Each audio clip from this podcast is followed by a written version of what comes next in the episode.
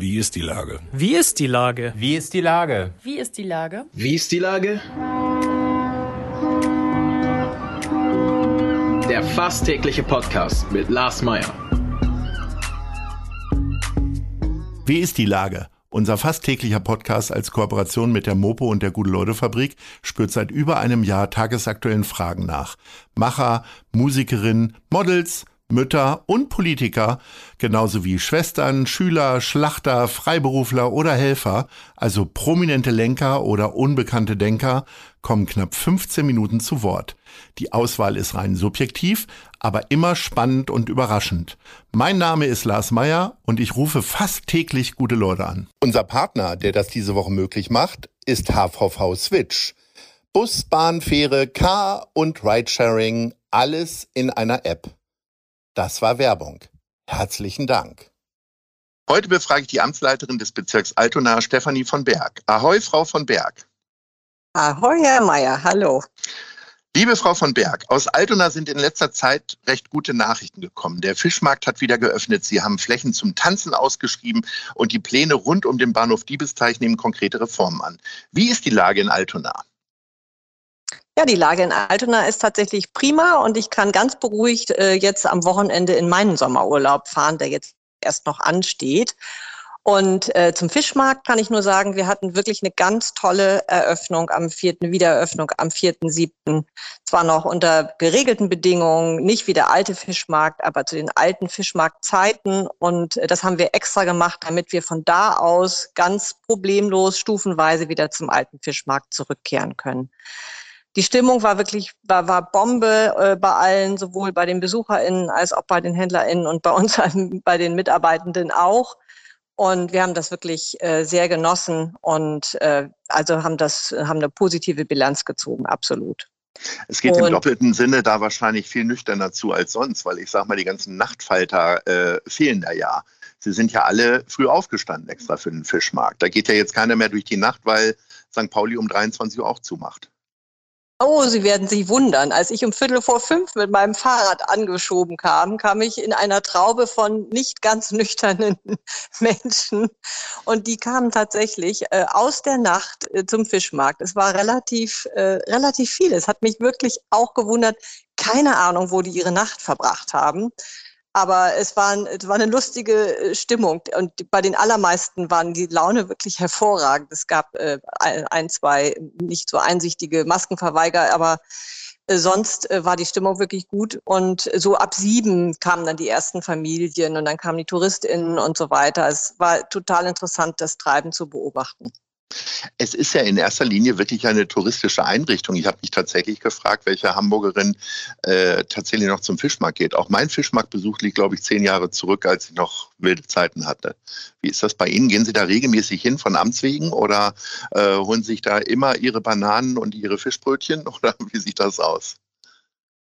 Ich habe ja in einem anderen Interview mal ganz rundum zugegeben, dass ich vorher noch nie auf dem Fischmarkt war. Genau deswegen, oh. weil ich keine Nachteule bin und sonntags keine Frühaufsteherin.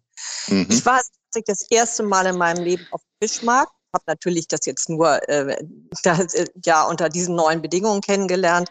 Ich könnte mir aber durchaus vorstellen, tatsächlich morgens um acht dann mal dahin zu radeln und äh, ein bisschen einzukaufen, weil das Angebot wirklich toll ist. Und der Fisch ist äh, sagenhaft. Sie haben Ihren Urlaub schon angesprochen. Ist Altona so schön, dass Sie da bleiben oder gucken Sie sich doch nochmal in anderen Regionen um? Ich fahre tatsächlich aber mit dem Auto in ein Ferienhaus, äh, fahren wir los. Also ich steige nicht in den Flieger und äh, wir haben sehr genau überlegt, wo wir hinfahren.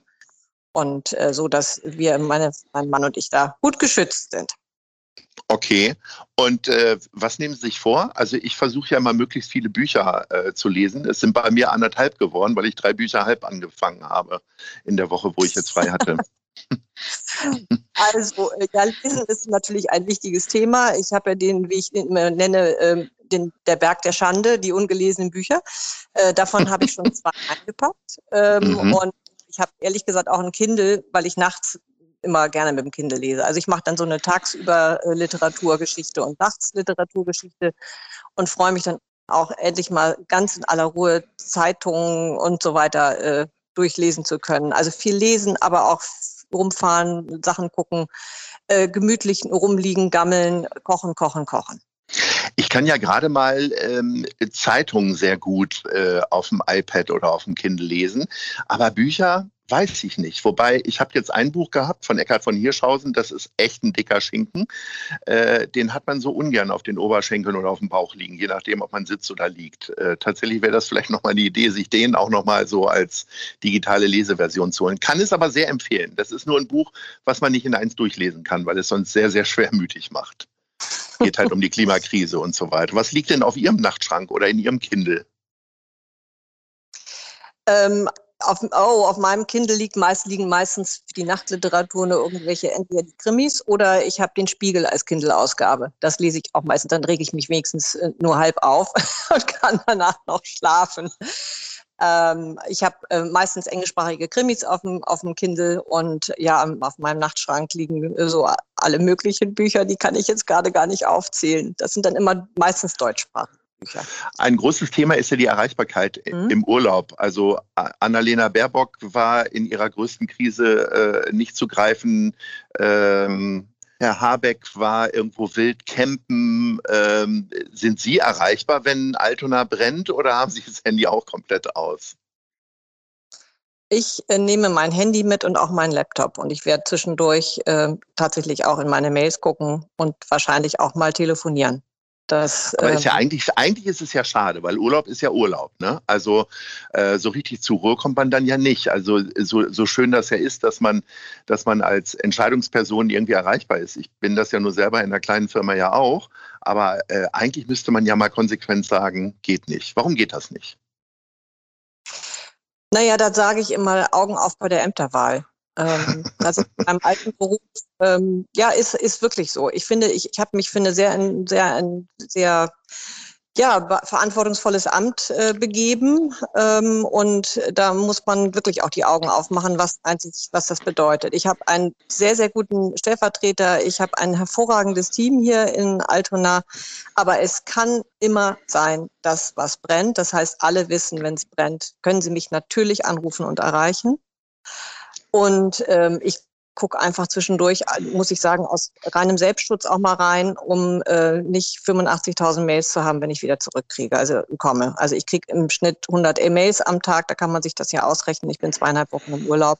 Was dann auf mich wartet, äh, da ist die noch sehr schnell wieder hin. Und äh, das, äh, das ist also, ja, da muss, das muss ja jeder und jede für sich entscheiden. Für mich ist das das ist mein Weg und tatsächlich bei meinem Mann ist es ganz genau so. Der ist selbstständig und äh, der wird, der, wir haben beide unsere Dienstsachen mit und machen so einen kleinen Mix. Ich finde, manchmal ist es einfach der, der, der Wechsel des Ortes, die eigentlich, also ganz viel Erholung auch. Wir werden es aber nicht übertreiben. Das heißt, wie bewerten Sie dann die Nichterreichbarkeit von Ihrem Führungsduo in der äh, Bundespartei? Ich habe ja gesagt, ich, das muss jeder und jede für sich selber entscheiden. Und die haben, die sind ja, ähm, also die sind ja füreinander da. Und ich glaube, die, also die müssen ja wirklich Kraft sammeln für die extrem anstrengende Zeit, die da ist. Und ich kann, mir, ich kann schon verstehen, dass man dann einmal sagt, wir sind nicht zu erreichen. Man muss einmal runterfahren. Und Frau Baerbock beneide ich äh, nicht um die Situation, in der sie ist. Es hat sie aber auch Augen auf, nicht nur bei der Ämterwahl, sondern auch Augen auf bei der Kandidaturenwahl. Das weiß sie ganz genau, aber ich denke, dass sie da professionell mit umgeht und auch ganz professionell gesagt hat und bewusst gesagt hat, ich bin nicht zu erreichen. Das akzeptiere ich und respektiere ich auch. Was glauben Sie denn, äh, wie das jetzt so ausgeht? Geht die Talfahrt weiter in den Umfragen oder glauben Sie, da gibt es noch ein paar Themen, äh, wo die Grünen dann doch wieder ein paar Punkte mitsammeln können? Ich glaube, dass die Talfahrt jetzt gestoppt ist ähm, und äh, dass es auch wieder bergauf gibt, geht, weil wir jetzt mehr in die Inhalte reinkommen werden, in die Diskussion der Inhalte. Und ähm, wenn wir uns einmal nur in der Welt umgucken, wenn, man muss noch nicht mal lange äh, was gelesen haben, dann merkt man, äh, dass vor allen Dingen das Thema Klimawandel tatsächlich ein, äh, also an, an Gefahr ja unglaublich zunimmt. Und wenn wir dieses Problem nicht lösen, ähm, dann äh, haben wir wirklich als Menschheit einfach ein Problem und als Gesellschaft, weil unser Planet äh, sehr bald, viel, viel schneller, als wir uns alle das vorstellen können, in großen Teilen nicht mehr bewohnbar sein wird. Ähm, und ich denke mal, das wird tatsächlich uns Grünen dazu verhelfen, äh, dass die ähm, Wählerstimmung sich wieder ändert ob wir auf den alten Hochpunkt kommen, weiß ich nicht. Es wird auch sehr viel davon abhängen, ähm, wie sich Herr Laschet und auch Herr Scholz weitermachen. Äh, denn die sind ja auch, weiß Gott, nicht fehlerfrei. Nur im Moment scheint es noch nicht so richtig zu interessieren, ob Fehler gemacht werden oder nicht. Das ist halt, alles konzentriert sich auf, auf Annalena Baerbock und ähm, ja, das ist halt so. Und da müssen wir wieder raus. Zum Thema Klimaschutz versuchen Sie ja in Altona auch einiges zu bewegen. Sie haben jetzt ein Klimaschutzteam äh, gebildet oder gegründet. Was hat es damit auf sich? Ja, wir haben ähm, wie in allen Bezirken ähm, haben auch wir ein Klimaschutzteam gegründet und das ist auch richtig und gut so. Das ist eins der prioritären, der prioritären Themen ja nicht nur im Senat, sondern natürlich hier auch im Bezirk Altona. Und wir haben ähm, schon, also wir haben eine Liste erarbeitet, ähm, was kommt zuerst, was kommt dann, äh, wie finanziert man das? Also ein sehr ähm, systematisches Vorgehen wie wir den Klima, ähm, Klimaschutz hier in Altona vorantreiben. Ich bin froh, wir haben echt eine ganz starke Frauenpower da, ähm, die das zum Teil als Querschnittsthemen betreiben und zum Teil aber auch wirklich punktuell auf ganz bestimmte Themen, Mobilität ähm, und auch Gebäude, zum Beispiel Gewerbegebiete, sich konzentrieren. Und äh, ich bin sehr froh, dass wir da so multifunktional und professionell auch aufgestellt sind. Die haben total Lust zu arbeiten. Die haben eine super, ähm, super Projektziele und äh, man merkt hier im Haus auch in, bei den MitarbeiterInnen, dass die sich auch darauf freuen, dass es jetzt mal weitergeht. Während Corona war das so ein bisschen hinten an, leider. Aber jetzt äh, mit diesem Klimaschutz, mit dem Klimaschutzteam ähm, ist das, sind wir jetzt wirklich gut aufgestellt. Da freue ich mich richtig drauf. Dann sind wir ja ganz schnell wieder beim autofreien oder autoarmen Ottensen. Ich habe äh, in der vorletzten Woche im Stern war ein großer Artikel äh, über New York und das äh, erwachende New York und unter anderem äh, war das Kernthema, dass äh, ganz viele Straßen dort gesperrt wurden in New York und quasi den Bürgern übergeben wurden beziehungsweise der Gastronomie. Und äh, das finden alle gut. Also zumindest stand es da so, berichten die Korrespondenten. Das heißt, die Stadt hat eine ganz neue Qualität bekommen bekommen. Und äh, es gibt eben nicht die befürchteten Verkehrsbehinderungen, sondern alle sind ganz glücklich, dass sie ähm, auch mal Straßen haben, die für Fußgänger, für, äh, was weiß ich, öffentliche Gastronomie und so weiter genutzt werden können. Wie ist denn der Stand der Dinge da in Ottensen? Ja, auch da geht's wirklich gut voran. Auch da, bevor wir bei den guten Nachrichten sind, wir hatten vor einigen Wochen äh, hatten wir eine Kick-Off-Veranstaltung. Auch da haben wir ein Projektteam zusammengestellt, weil das wirklich unglaubliches äh, also das löst richtig viel Arbeitsaufwand aus ähm, und braucht auch viel Professionswissen, weil wir da mit Baurecht und allem drum, drum und dran zu tun haben.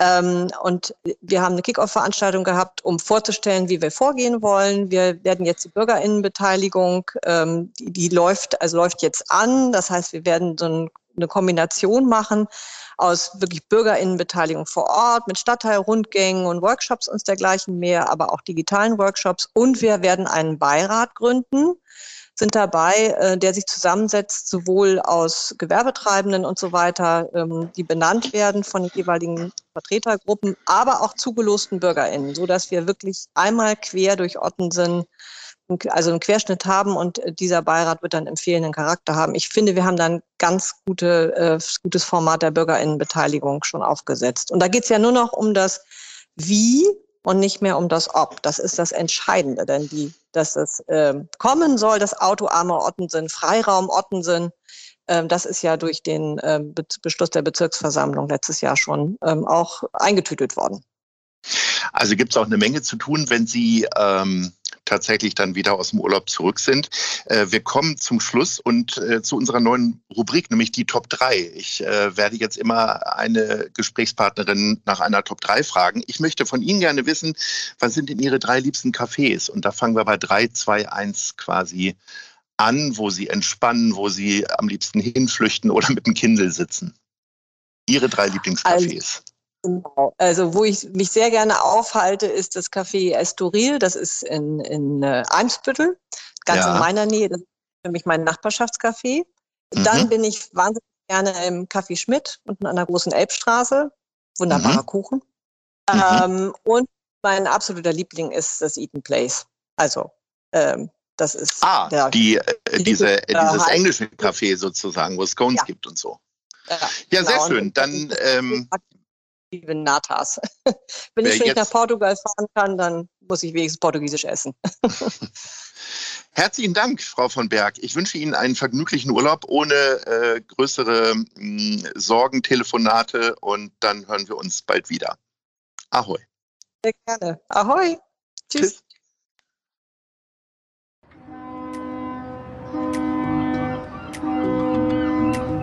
Dieser Podcast ist eine Produktion der Gute-Leute-Fabrik und der Hamburger Morgenpost.